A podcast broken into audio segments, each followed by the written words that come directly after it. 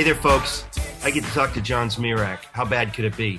John Zmirak, I still sound stuffed up, but uh, hey, it's not about me. The question is, what do you think about how I sound? I think you sound more like some late night radio host from the 1970s doing kind of romantic music. You know, like you're you're about to put on some uh, who, who's one of those great soul singers? You know, uh, Lou, Lou Rawls. Rawls. You're about to play, spin some Lou Rawls, and the people listening to you are smoking their joints, hoping to get lucky. And I want to say, and it's my way of telling my audience, you'll never find another love like mine. Um, so here we go. John, um, before we talk about anything else, l- let me just say how great it is to see you, how great it is to be back. And when I say back, I don't know what I mean by that. Technically, I'm here. But what is today? Monday? Yeah. Okay, so it really is Monday, the 29th of November. Uh, my audience, uh, if they listen to the previous segment, they know that I had COVID, and I had um, I had other I had complications associated with COVID, and um, so but nothing nothing serious. That ma- that makes it sound really serious. But it's just been a wacky wacky time, and I've been waiting and waiting and waiting to get back in the saddle there's a lot of exciting and important information that I want to talk about with regard to Mike Lindell and some other things. But we are going to leave that for hour two. Albin and um, Chris Himes and I will talk about that. Right now, I want to talk to you, John, really about anything. You've got all these articles at stream.org, but what, what do you want to, where well, do you want to start first? Is I mean, I'm, I'm completely- you and I haven't talked since Kyle Rittenhouse was 100% vindicated of any criminal charges. And um, I'm proud to say that I'm one of the very first people, commentators in America, who came out two days after the shooting to say that Kyle Rittenhouse appeared to me to be completely innocent and, in fact, an American hero. And all the facts, all the witnesses, all the testimony, all the video has confirmed my initial column from two days after the shooting. Uh, mainstream media have ignored all of it, right? Lied about all of it, have repeated entirely invented libelous statements about Mr. Rittenhouse, saying that he was a white supremacist, member of some white nationalist militia. Not, not that there's anything wrong with that, because we are non-judgmental. I want to be very, very clear. Our media almost universally reported false statements about Kyle Rittenhouse, destructive, really destructive false statements. Um, the most destructive thing you can say about someone in America is that he's a white nationalist. It's it's really more destructive than saying someone is a child pornographer. Actually, let me ask you a question because I have to always go to the roots. Why do we care if somebody's a white supremacist or whatever? Isn't the issue is he a murderer? Isn't that the issue? Like, if I kill you because I hate that you're black, or I kill you because I hate that you're white, or I kill you because you're not Greek, does it matter? If I murder you, it's called murder. So, aren't we already, in other words, I don't want to go down this rabbit hole, but the oh. reason we're in the mess that we're in is because we talk about things like why someone murdered someone rather than did someone murder someone. The problem, Eric, is that you're you're speaking like someone from the old America. The new America is in the grips of the imposition of a new official religion. Anti racism is the new official religion of America and it's being imposed upon us the way Islam was imposed upon the Christians of Egypt after the conquest of that country. Um, last week, I believe, a couple weeks ago, you interviewed Paul Gottfried, a brilliant scholar. He's got a whole book on this. Uh, uh, several books on it. In fact, uh, his recent book on anti-fascism talks about that. What we are seeing in, in, in the woke attitudes is not just old-fashioned political correctness. It's a new, hysterical, puritanical, moralistic cult. It's like Calvinism without Christ. It, it, it, it asserts the total depravity of Western society. Wait a minute. Calvinism without Christ You mean Calvinism? Well, the, Calvinists Just- believe somebody Just teasing. Just Calvinists teasing. believe somebody is saved.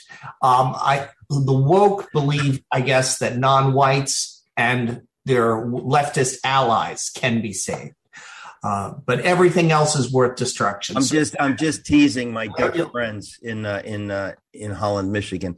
Well, John, let me. Uh, I know, but I want to. I just want to ask you because there's there's a lot of there's a lot of issues here. For the headline, I mean, we're a week late because I've been away for so long, but um, I w- w- where my brain goes with this stuff is it's sort of like saying Supreme Court declares one plus one equals two, and everybody cheers. And there's a side of me that says, why are we cheering? Like we know one plus one equals two. The the only horror is that we needed to hear what the Supreme Court said on it, as though they didn't themselves know that one plus one equals two. We're I- kind of at that point right now. Roger Kimball wrote a brilliant column about this. Kyle Rittenhouse, that should, case should never have gone to trial. We had high definition video of leftist thugs chasing him through the streets, yelling, kill him, kill him, kill him. We had video of someone clubbing him with a skateboard. We had video of someone pointing a gun at him. When he shot those three psychotics, one of whom was a pedophile, uh, it, it was obviously self defense. He should No, wait, wait, wait, wait, wait, wait. arrested. Even, even this, this is like my brain explodes. You say one of whom was a pedophile. Okay, a child rapist. Now, if you're following the news, m- many people already know this, but I think it bears repeating since we've not addressed this issue. You're talking about things that are so confusing. In other words, it's it's not an issue of Kyle Rittenhouse is chased by some people or whatever. The people chasing him are the sort of characters that anybody would say are super bad people. Not anybody, Eric. Uh, not anybody. The mainstream media were say, calling them heroes. You had a Democrat legislator saying they were a group of heroes. They were anti-racist activists, and Kyle Rittenhouse crossed state lines illegally with an AR-15 atta- assault weapon and killed them. None of which is true. They were Look, we know we know Don't take I all mean, this I- for, for granted, Eric. The only maybe your listeners don't know this because you're the only person saying it. If they read MS, MSN, if they watch NBC, if they watch CNN, they don't know any of this. They think he was a white nationalist who carried a gun across state lines and murdered people. None of which is true. He didn't carry a gun across state lines. He shot in self-defense. He wasn't a white nationalist. They were white communist thugs trying to murder him, trying to burn down a used car dealership of some small businessman. Kyle Rittenhouse was a good Samaritan. He set step, he got off the road and found the victim of robbers and took care of him while Pharisees and Levites like David French and the others at National Review sneered at him and called him a vigilante and said he was reckless and, and said no one should view Kyle Rittenhouse as a hero. If Kyle Rittenhouse is the kind of American who built this country, he was the same when he picked up his rifle. He was the same age Nathan Hale was when he gave up his one life for his country. He was the same age as those soldiers David French encouraged George Bush to send to Iraq. It was fine for 17 year olds to carry guns, protect. actually Kyle Rittenhouse was far younger than Nathan Hale. I mean, it's an amazing thing. They were both 17. They were both 17. I looked it No, up. no, no, no, no. Nathan Yes. Hale, no, no, Nathan Hale was 21 when he died. I don't think so. I think he was 17. I can't believe I know something Zmirak doesn't know. I finally got a fact that I can use, John, to prove that you're human. John, as in as as superhuman as you are, technically you're human. No, he was 21, um, and he had, you know, he'd already graduated from Yale and everything. Look, the point is, we're talking about young men. We're talking about heroes. We're talking about people willing to die for something they believe in, something called liberty, something called law and order, and they've been vilified. Um, I mean, look, Nathan Hale is not being vilified in the way that Kyle Rittenhouse is being vilified, but the fact of the matter is, it's just about the same. When we come back, you and I can talk about the Yale connection that you and I have. And, and and what Yale did with with Nathan Hale. All right, folks. Um, forgive me sounding stuffed up. The reason is that I'm stuffed up. We'll be right back.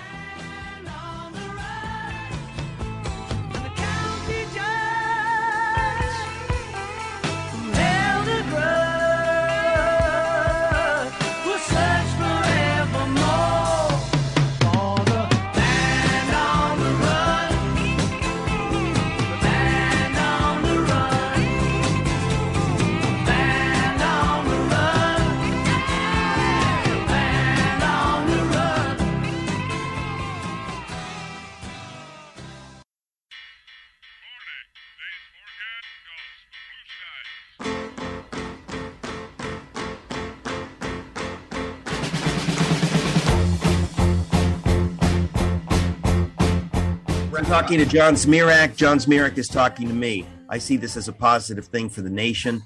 John, uh, before we go to the Waukesha massacre, and you've written all this stuff at stream.org, I want to go back just to Nathan Hale. You mentioned him.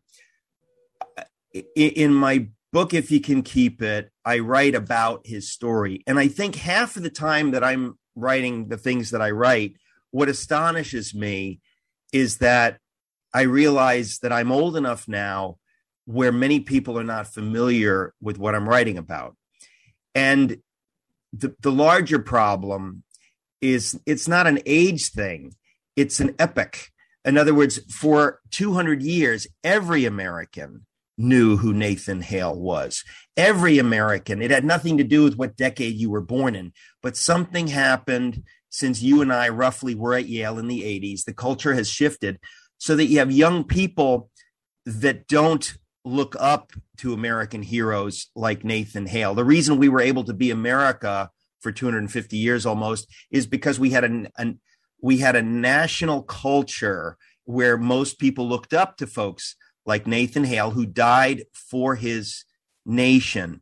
That idea and those ideals have evaporated. And so we find ourselves now uh, in a situation where somebody like Kyle Rittenhouse does what he does, and there's no the, the the assumptions that used to be there are gone. In other words, we would like to think that we live in a country where if somebody actually murdered somebody, if Kyle Rittenhouse was a murderer, we would all condemn him.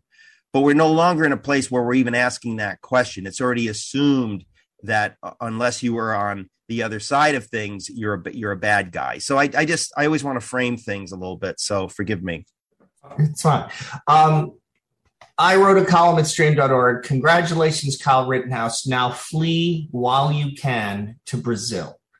I think Kyle Rittenhouse should flee to the country of Brazil and ask for political asylum. And I'm not kidding because he the jury had barely finished reading its verdict that Jerry Nad, Representative Jerry Nadler was urging the Justice Department to file civil rights charges against Kyle Rittenhouse to claim that he violated the civil rights of the three people who were trying to kill him when he shot them. And I think the Biden administration is perfectly capable of doing that. It's sending FBI agents to stalk parents going to school board meetings. The the the Gitmo on the Potomac is full of, of people from January 6th who are char- who've been held without bail in solitary confinement for almost a year for crimes like trespassing and illegal parading and violate interrupting an official proceeding. They're being treated like murderers. Meanwhile, meanwhile, in Waukesha, Wisconsin, you have a Black Lives Matter supporter named da- Darrell Brooks, I believe his name is. Let, let me let me find it. Uh, massacres, drives a truck into a crowd of white Wisconsinites engaged in their annual Christmas parade. Uh, his, let's see. And he, he kills six people injures 60. He was driving his truck zigzagging back and forth to run down as many people as possible. It took almost 24 hours for the mainstream media to even mention that the assailant was the killer was black. They they're not mentioning all his social media posts praising Black Lives Matter, talking about killing white people, talking about killing Jews. Darrell Brooks Jr. is his name. It turns out he he is affiliated with the group the Black Hebrew Israelites. They're the same people who were taunting and threatening Nick Sandmann at the March for Life. The, wait a minute. These are the guys. You know, I, I apologize to my audience because I, I've been away and we, we're not giving you context.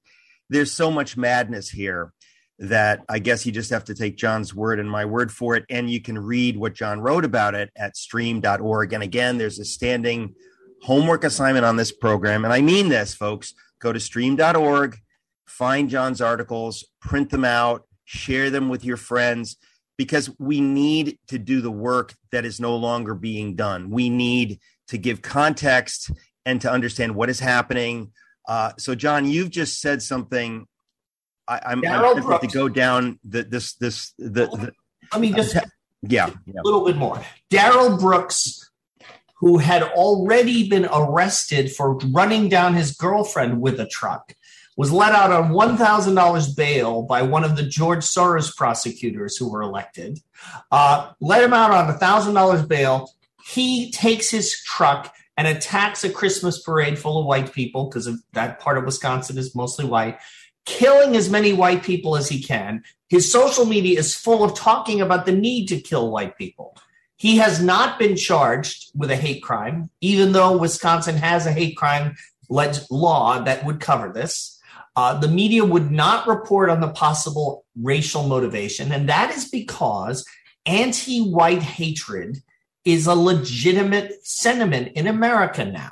It is okay to bash and hate and despise white people, especially white men. I'll give you two examples. When Kyle Rittenhouse was on the stand, this guy was 17 at the time. He's got PTSD. He's talking about when this mob of communists tried to murder him and he was forced to shoot in self defense and then spent a month and a half in jail afterward. The whole country has demonized him. He's talking about this on the stand and he breaks down crying. Social media fills up, fills up with sneers by reporters. Oh, look at the tears of the white man.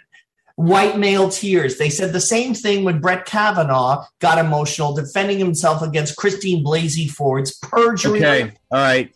Uh, forgive me, John. We're going to go to another break. Folks, we've got John for both hours. Don't go away. Folks,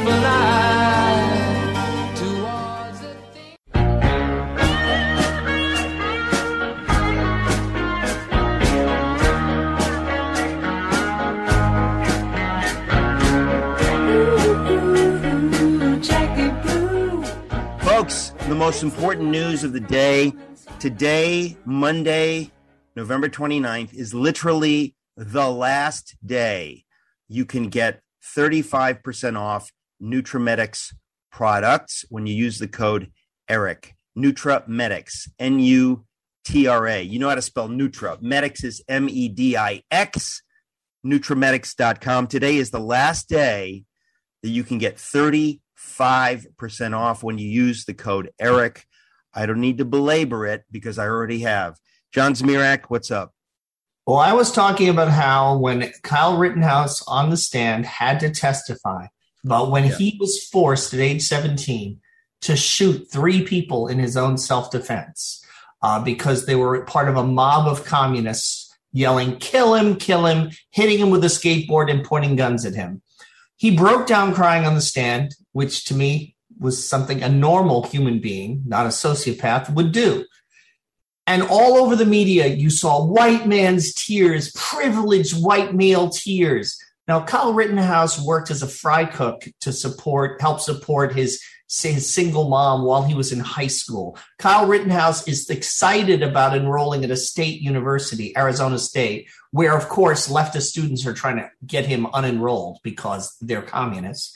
But um, Kyle Rittenhouse broke down on the stand, excuse me, and our well paid elite media figures, most of them white themselves, were sneering all over social media about white male tears. When Brett Kavanaugh broke down testifying before the Senate against completely frivolous, made up rape charges that Christine Blasey Ford made against him. And by the way, I just want to say, with regard to Miss Miss Ford, if I if I could speak to her, you belong in prison for perjury, and I hope you are someday prosecuted. Okay, so they sneered at Brett Kavanaugh's white male tears. It's okay to demonize and hate white people because of their so called privilege. Now, Eric, you know better than most people how the Nazis demonized Jews because of their so called privilege. They supposedly ran too many newspapers, owned too many banks, they had too much money. So it was okay to sneer at them. It was okay to smash their store windows, what like was happening in Kenosha. When- hold, hold, on, hold on. I, I, I may be uh, wrong about this, but it strikes me, John, that you are literally the first person that I have heard, perhaps the first person who's publicly said that the way the Jews were demonized uh, in the 30s in Germany was in a sense because of their quote unquote privilege. In other words, what you've just said, you're the first person in my uh, understanding who has made the link because it's it's the opposite of the kind of link I mean, we, we live in a culture that is a, a victim culture. Okay. Right. But I've not heard anybody make the link to to the Nazis and the Jews. So this is kind of interesting to me because that's well, it's yeah, an ideological it, link it, that's rather important. It is true that Jews were overrepresented in the learned professions, that they more of them went to college, more of them worked in journalism and the arts. These are all good things in a normal, healthy society. In a normal, healthy society, you would see, oh, wow, what a talented group of people. Thank God we have them here in Germany. The way you we the way people, you know, might be about Asian Americans. But of course, there's discrimination against Asian Americans too, getting into college because they're overrepresented. There are too many of them. They work too hard. Okay, John, look, look, look. Let's just cut to the chase. It's called jealousy, right? Envy. When you hate somebody, envy, rather, sorry, envy. When you hate someone for succeeding and you try to justify it, this right. is called envy. This is a sin from the pit of hell. This is these are the kinds of things that that send people to hell for eternity. Hanging on to a sin like that. Instead of repenting of it, instead of recognizing what it is, you say, no, no, no, it's a good thing. And it feels good to yeah. hate these SOBs. How dare they? So w- when you and I were at Yale, it hadn't really come to the Asians yet, but you could feel, at least in the in the liberal groups that I was hanging out in, any you know George Bush senior, uh, white skull and bones elite. In other words, the, the people who are running the world who were against the uh, the Nicaraguans, you know, uh, who were against it, it, then it was that group of people that was demonized. In a way, it hasn't changed that much, What's but it's happening the same now? idea: permission actually, to hate. Actually, now you have permission to hate working class whites, Trump supporters, churchgoers, um, the, the the rich white Silicon Valley execs who live in San Francisco are not part of the group you're supposed to hate.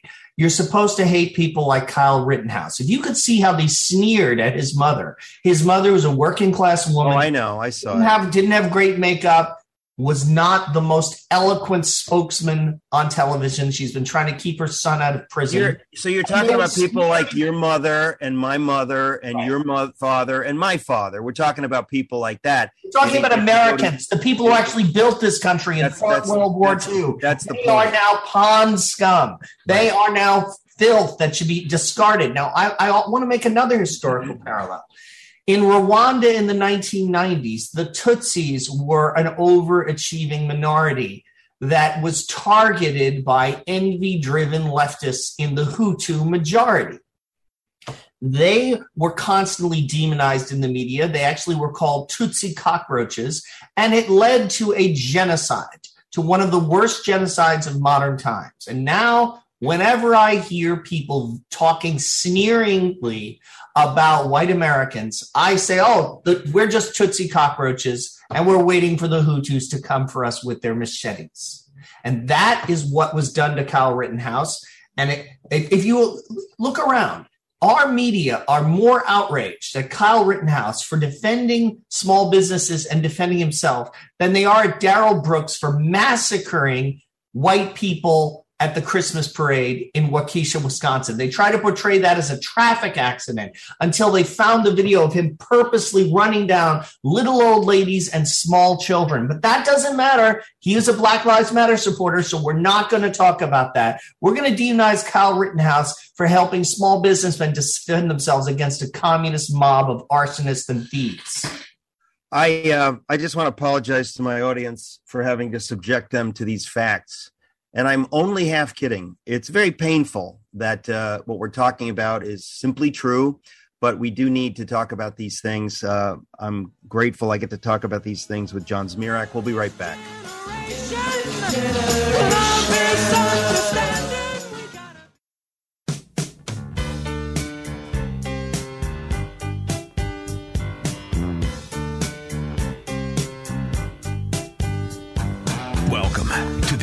Eric Metaxas Show with your host, Eric Metaxas.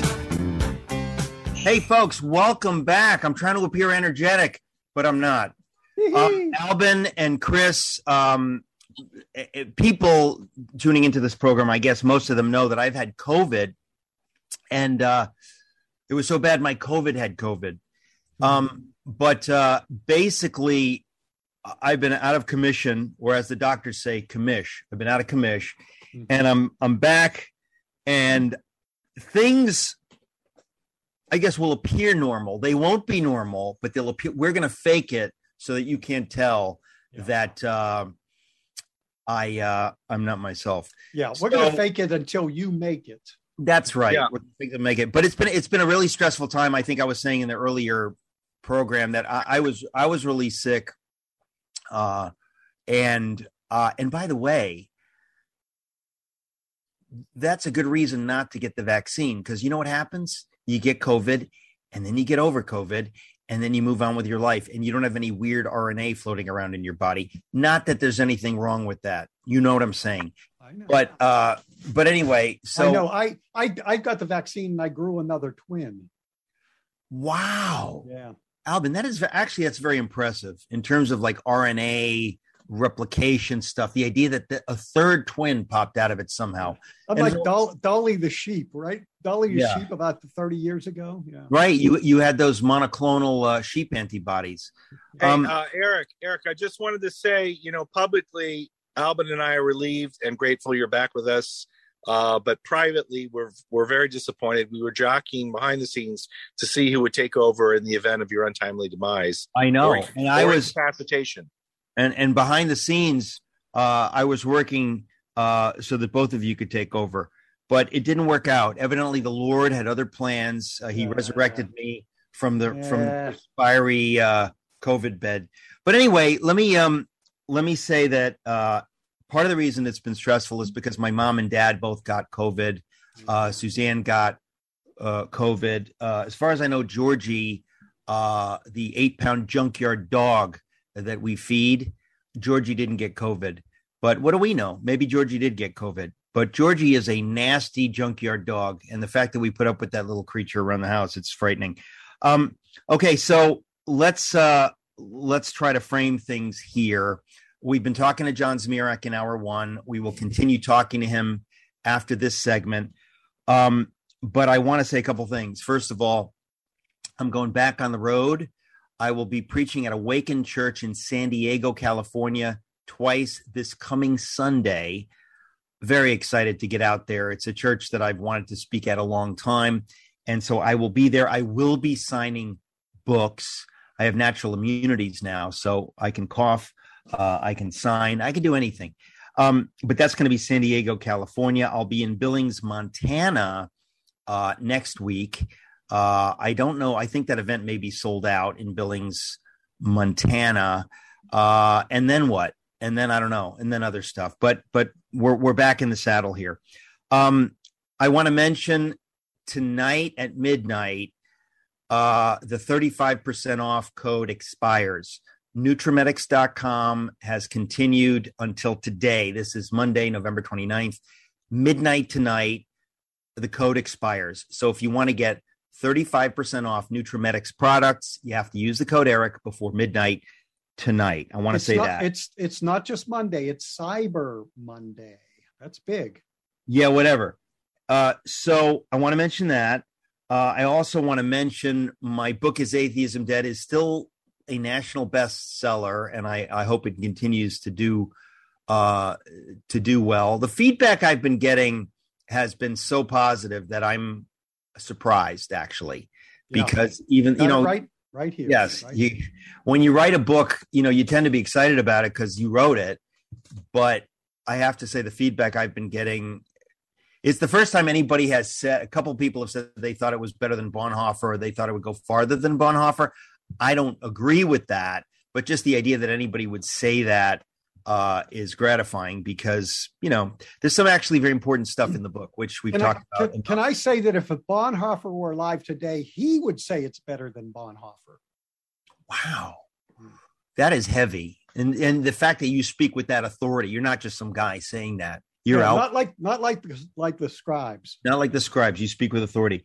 Um, we got to mention that we've got Kathie Lee Gifford coming on this week. Uh, very excited to uh, to be with her in the studio. I hope tomorrow. Um, we should also say that Mike Lindell will be on the program to talk about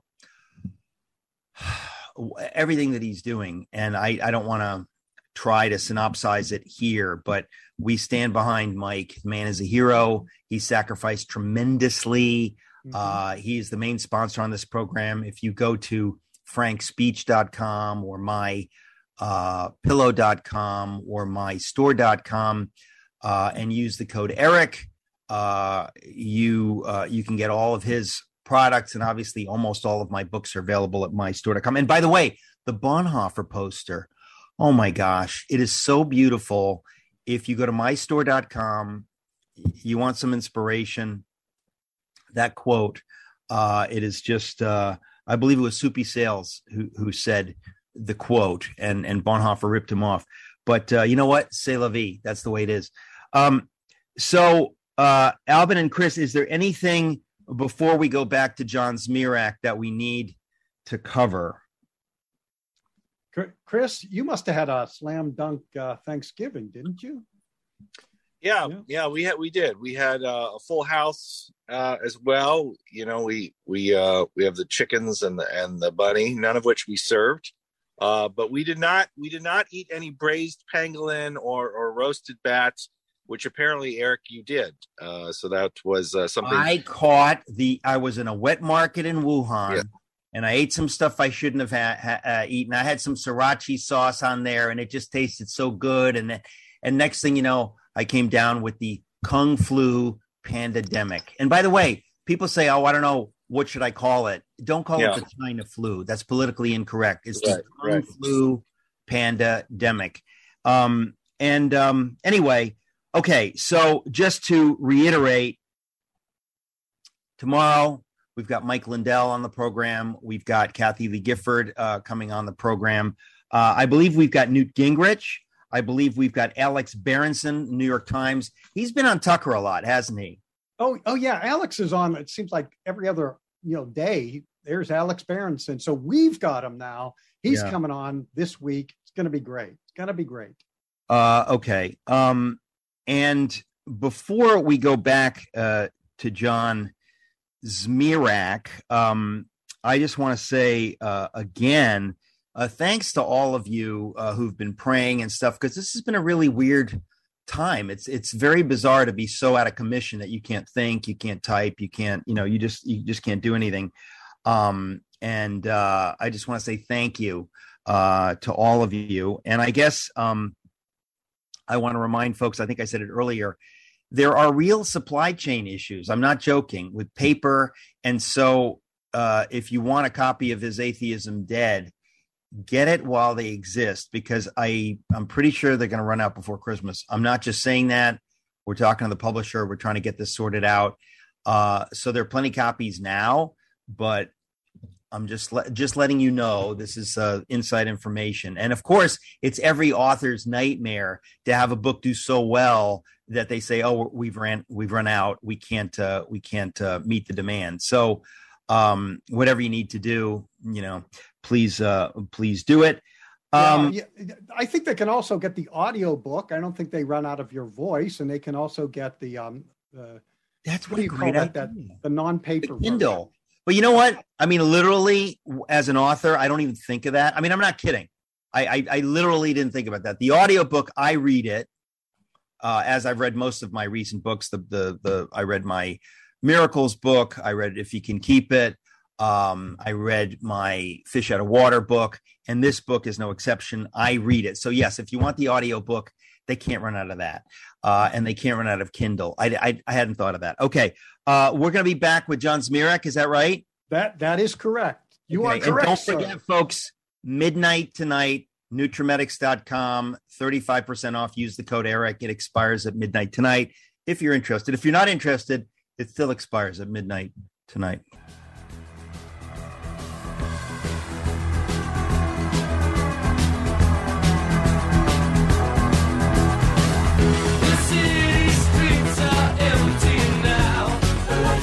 Folks, I'm talking to John Zmirak. It's hard for me to believe I'm back in the saddle. It's November 29th, Monday. Uh, if you've been paying any attention, you realize I haven't been here. If you haven't been paying attention, kudos to you. John Zmirak, we're talking about a lot of things. I, I have to ask you because everybody has a different temperament. You have the temperament by God's grace to wade in to these really painful details and uh, as a journalist to kind of sift through these facts and try to make some sense of them. There aren't many people doing that. My uh, instinct, uh, for good or for ill, is always to want at some point to step aside and to say, what can we do about this? Is your I'm guessing that your response, first and foremost, is to do what you're doing, which is to say to report on it and to try to bring clarity since there is so little. Well, I, I think it's really important we find reconciliation across racial and ethnic, ethnic lines in the church.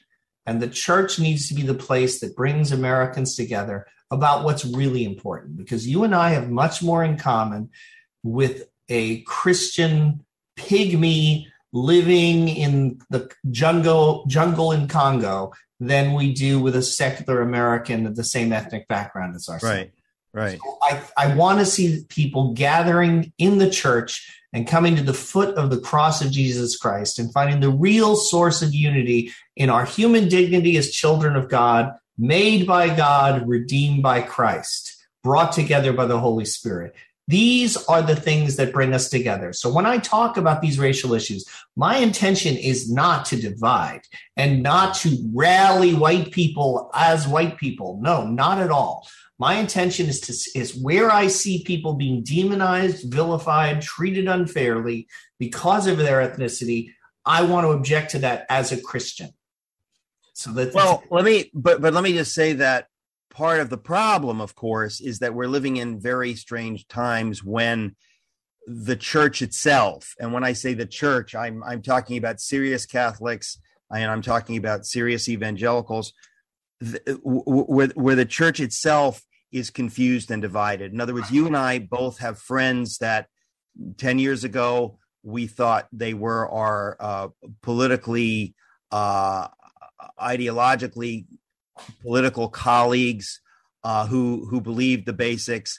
We believed that we had Christian friends that believed the basics, but we're suddenly in a time now where cultural Marxism has infiltrated the church, the conservative movement. And so it's very difficult to have the kind of coalition that that we once did. So you and I can talk all day long and I understand what you say and you understand what I say, but we have people that you've mentioned in your columns that the, the, something something happened not long ago. Trump was the trigger.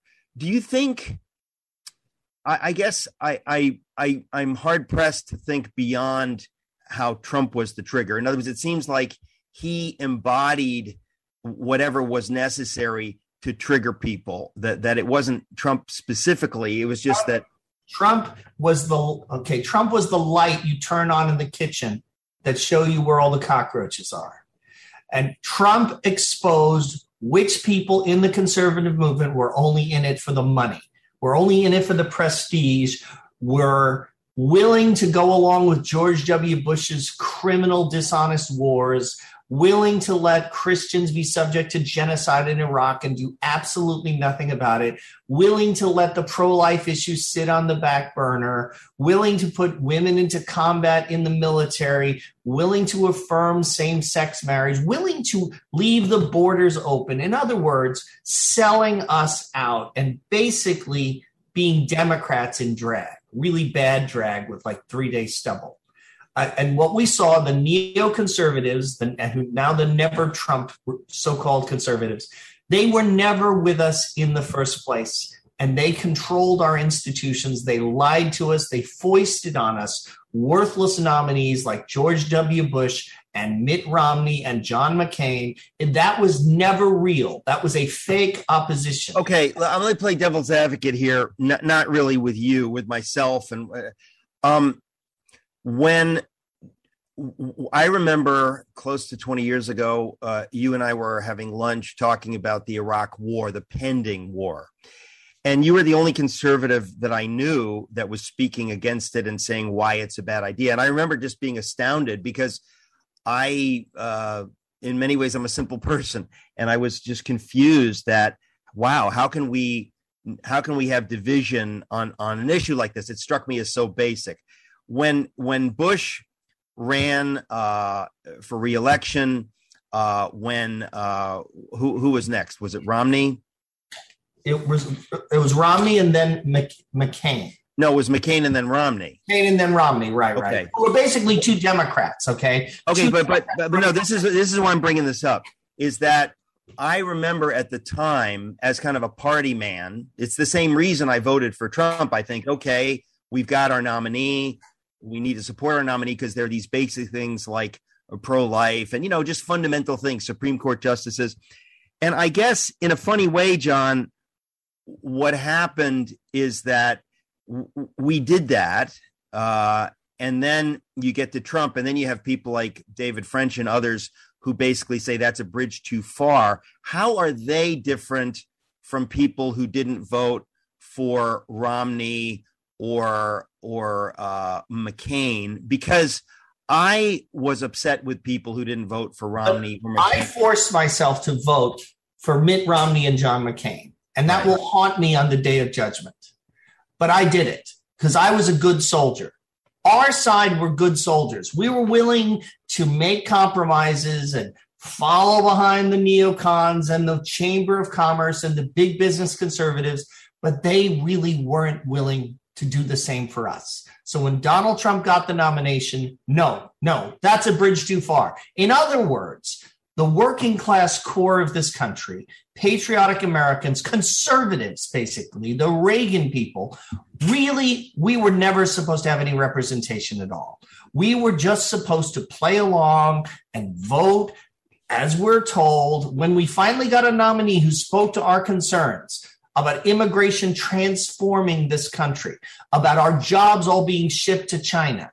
That's when the elites rebelled the David Frenches, the Jonah Goldbergs, they walked away because they were only in it for the money, for the. Okay, look, that it's easy to say that, and I'm not even necessarily going to disagree with you. But here's what I will say. Uh, it is hard for me to believe it's that simple. In other words, I think that there are people. When I I remember having Jonah Goldberg on this program, I don't know, four years ago, and I could he was promoting a book and in my uh, you know uh, happily ecumenical way i said let's bring on jonah goldberg and, and talk about his book because we have more in common than than not. But i could i could in the interview i could sense his anger at me for he, he didn't say it because he was on my program and he was promoting his book but I, I i think i could sense his anger at me how could I, as an evangelical Christian, which he's not, but how could I support Trump? In other words, I, what I want to do is I want to give the benefit of the doubt to people, even though I think that they're totally wrong. Folks like Rich Lowry, uh, who's a friend, and Jonah Goldberg, they really bought into this idea, and I don't think that they've given up. That there is something uniquely evil about the Trump phenomenon. Yeah, and that's, I, that's just a lie. They really hate us. They really hate core Americans. They really hate and, and hold in contempt blue collar rubes and rednecks who they they regard us as like the the the, the your crazy cousin who you keep up in the attic and maybe you bring him out to vote, but then you lock him back up again because he's an embarrassment. They're ashamed of their electoral base. They want to milk us for our votes and then put us back in the barn like cattle. No, Eric, that's your problem. You're always trying to attribute good motivations to people. I, I no, mean, no, stop that. that. Stop I'm with you. Uh, no, no, John. What, when you say that, I recognize that we've we've all got our blind spots, and I realize, looking back, it's why I'm bringing it up right now. Is is is I always try to understand before God, w- what did I miss?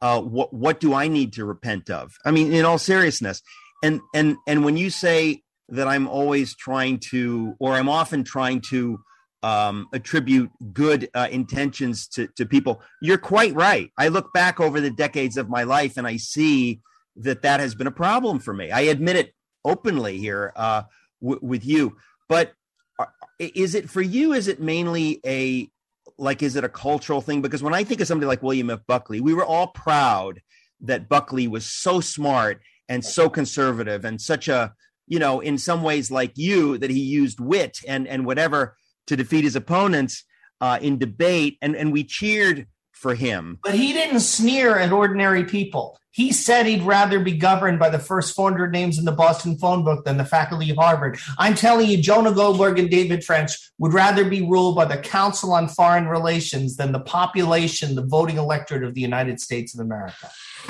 Hang on, folks. We'll be right back with John Zmirak.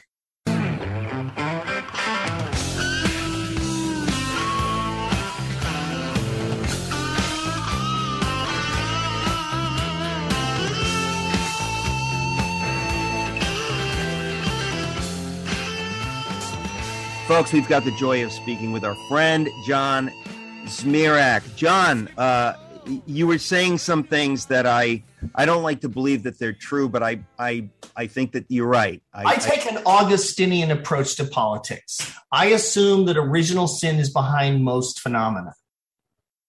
Look first for the corrupt motivation, and if you can't find one, look again. And then if you really don't find one, okay, maybe, maybe this person is sincere.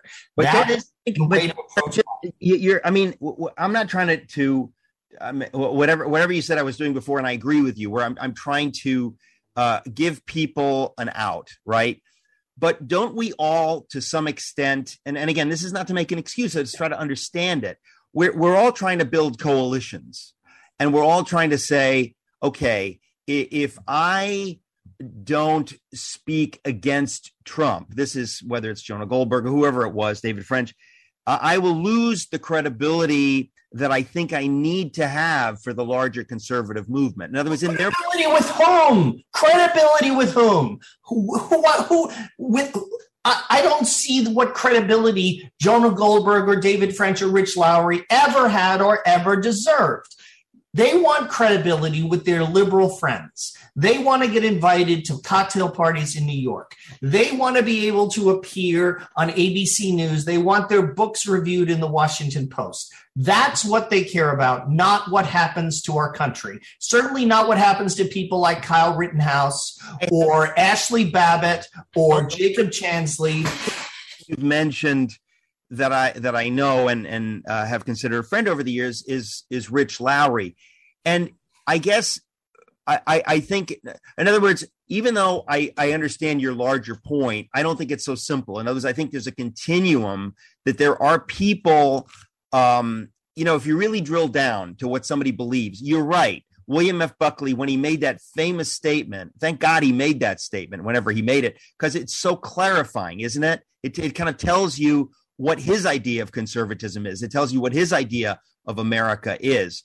Um, when you move along through the decades and you get to the more uh, to, to the neocons, as as I guess they're called, it began to drift away from that. So, is that ideologically George W. Bush and Rumsfeld drifting away from Reagan? Because I still believe, I believe that Reagan believed these things. Something happened. They were never Reaganites. George W. Bush was pro George H.W. Bush was pro-choice until he was forced politically to claim he was pro-life. His father was was the treasurer of Planned Parenthood of Connecticut. The Bush family have been center left, center right, squishy moderates the whole time. They put on a, they put up like a Reagan face, but they they in fact did not promote socially conservative policies. They were basically our Marshall Pétain. They were our collaborationists. They were trying to like cut a deal with us to slowly implement the left's agenda in a more gradual way so wouldn't shock wouldn't frighten the horses and and real conservatives they always demonize they demonize pat buchanan and i'm not surprised they demonize donald trump because they were threats to their power give it to you. Pat buchanan because of course you were a delegate for him. And what year was that? 1996 Okay, but, but I mean, it's very interesting, John, because it's been a long time since anybody's brought him up, and he, to me, is exactly the correct person. When you when you're when you're trying to sift through this mess. There was something about him. I remember how he was demonized by the conservatives as being a bridge too far, as being a populist, you know, crypto Nazi, crypto fascist. All lies. Well, of course, the, the lies, but I'm saying I remember that. And I remember how it was the thing to do in many circles to say that we're not going to go there.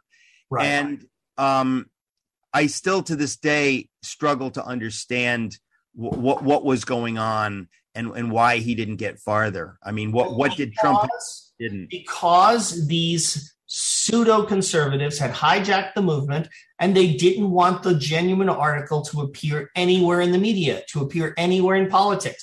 They wanted to hijack the brand and they successfully did so. And what we got was gay marriage, a war in Iraq, a genocide of Christians in Iraq, women in the military, tens of millions more low skill immigrants from, from the third world, our jobs shipped overseas. And now somebody like Kyle Rittenhouse can't even shoot communists trying to kill him without the so-called conservative National Review condemning him, Okay, so, so sounding like the New Republic. but I'm saying that because I'm just since I have you here, I want to ask. We had this moment with Reagan. Uh, Is it is it that Reagan was alone and that he had no uh, no one to follow him? I mean, isn't that really? Unfortunately, Reagan picked George H.W. Bush as his vice president. George H.W. Bush filled the White House with his own creatures, purged all the Reagan, real Reagan supporters. Within the first two years, all Reagan's real report, supporters had been purged from the White House. And George H.W. Bush was in many ways effectively president. And then Reagan was shot and he, de- he, de- he developed, you know, fe- medical conditions. He was in, incapacitated. George H.W. Bush was really running the show and taking over the conservative movement. And all the chaos and constant defeat, the utter humiliation of the conservative movement since then can be traced back to the toxic influence of the Bush family, who I regard as more dangerous to America than the Kennedy family. What? That's crazy talk. We'll be right back with more crazy talk. Don't go away. Nothing is really wrong. Feeling like I don't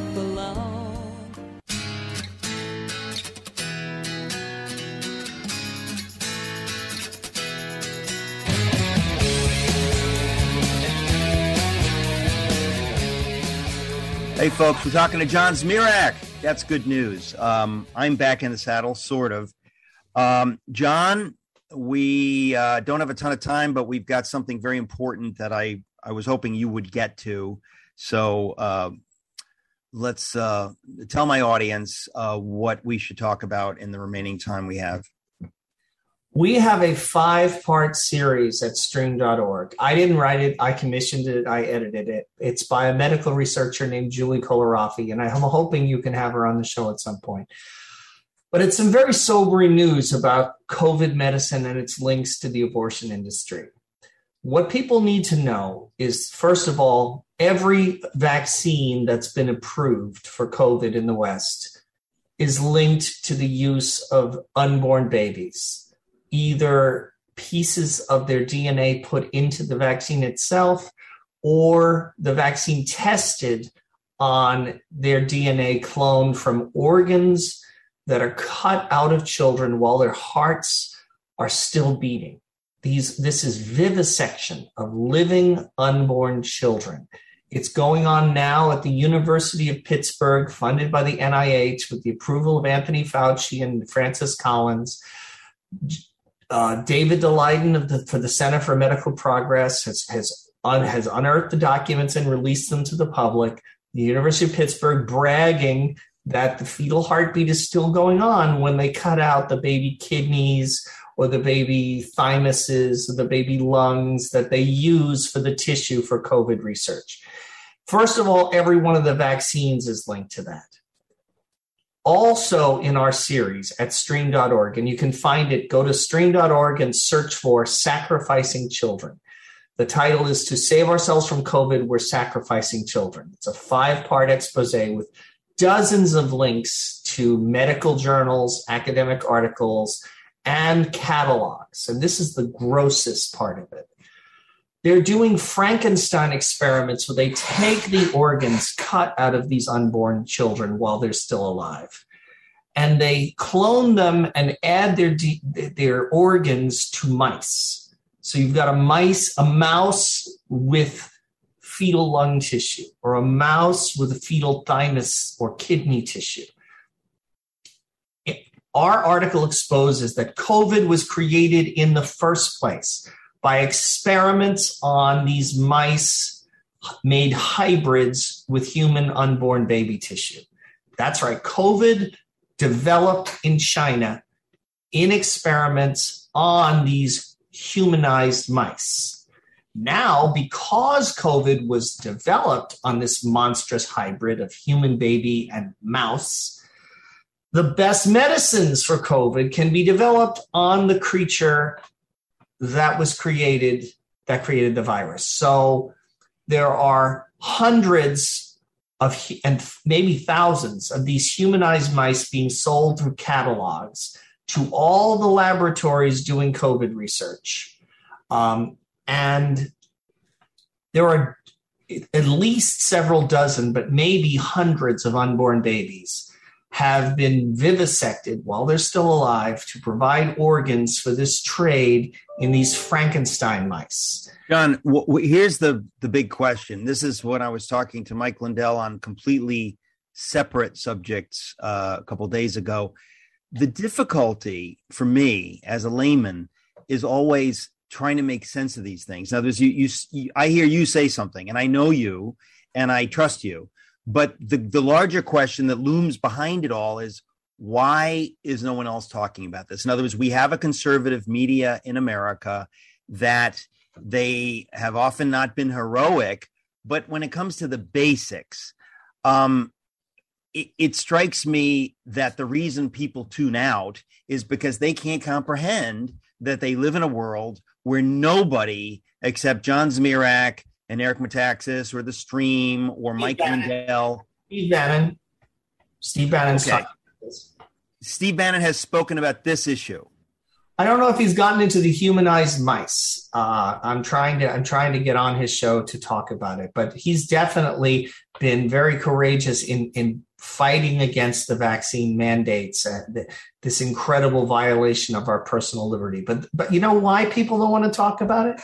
Because it presents them with difficult decisions. When I found out that the vaccine was compromised with aborted babies, I, I realized I wasn't going to take it. And I'm at high risk because I'm overweight. So I thought, I might die. I might die of COVID, but I'd rather die of COVID. I would much rather die of COVID than benefit from the abortion industry. And well, here's another piece of bad news the monoclonal antibodies that they're using to successfully treat COVID that President Trump took, they were also developed using unborn baby organs. And what I think is going on, what's fundamentally going on, is the abortion industry is trying to make itself indispensable to yeah. the pharmaceutical industry. Yeah. Just as we have this Mississippi case that might overturn Roe v. Wade, just as we have this Texas law that has re- protected countless unborn babies. The abortion industry is trying to make it such that our personal health and well being depends on the ongoing human sacrifice of these unborn children through abortion. And this is the darkest thing I've encountered in my entire life. Well, what's interesting, though, to me, John, is again the, the coalitions. In other words, they're there is a time when you realize, okay, there's going to be pushback, but something has happened where, I mean, who would I expect to push back the hardest against this? It would be the Catholic Church. I, in my lifetime, I've been able to look to the Catholic Church to stand monolithically against abortion. Now that's not happening. So it's a kind of an incomprehensible moment because you've lost one of your main game board pieces. How is it possible that the Catholic Church, which has been staunch against abortion has been silent on this. What do you make of that? Well, Pope Francis is in bed with the same globalists who want the vaccine mandate, who want the Great Reset, who want to take away our personal freedoms, who want to take away private property, freedom of travel, want to make us subject to something like a Chinese social credit system of governmental control over the political and religious activities of citizens. Pope Francis is 100% on board with that. He allied with the Chinese government against Donald Trump and against Trump's America, openly allied with them. So he sent his number one right hand man, uh, Bishop Sorondo, to China on a, on a sort of one of those guided tours. And Sorondo came back saying China lives out Catholic social teaching better than the United States. I'm, I'm sorry, going to a break. Be right back talking to John Zmirak.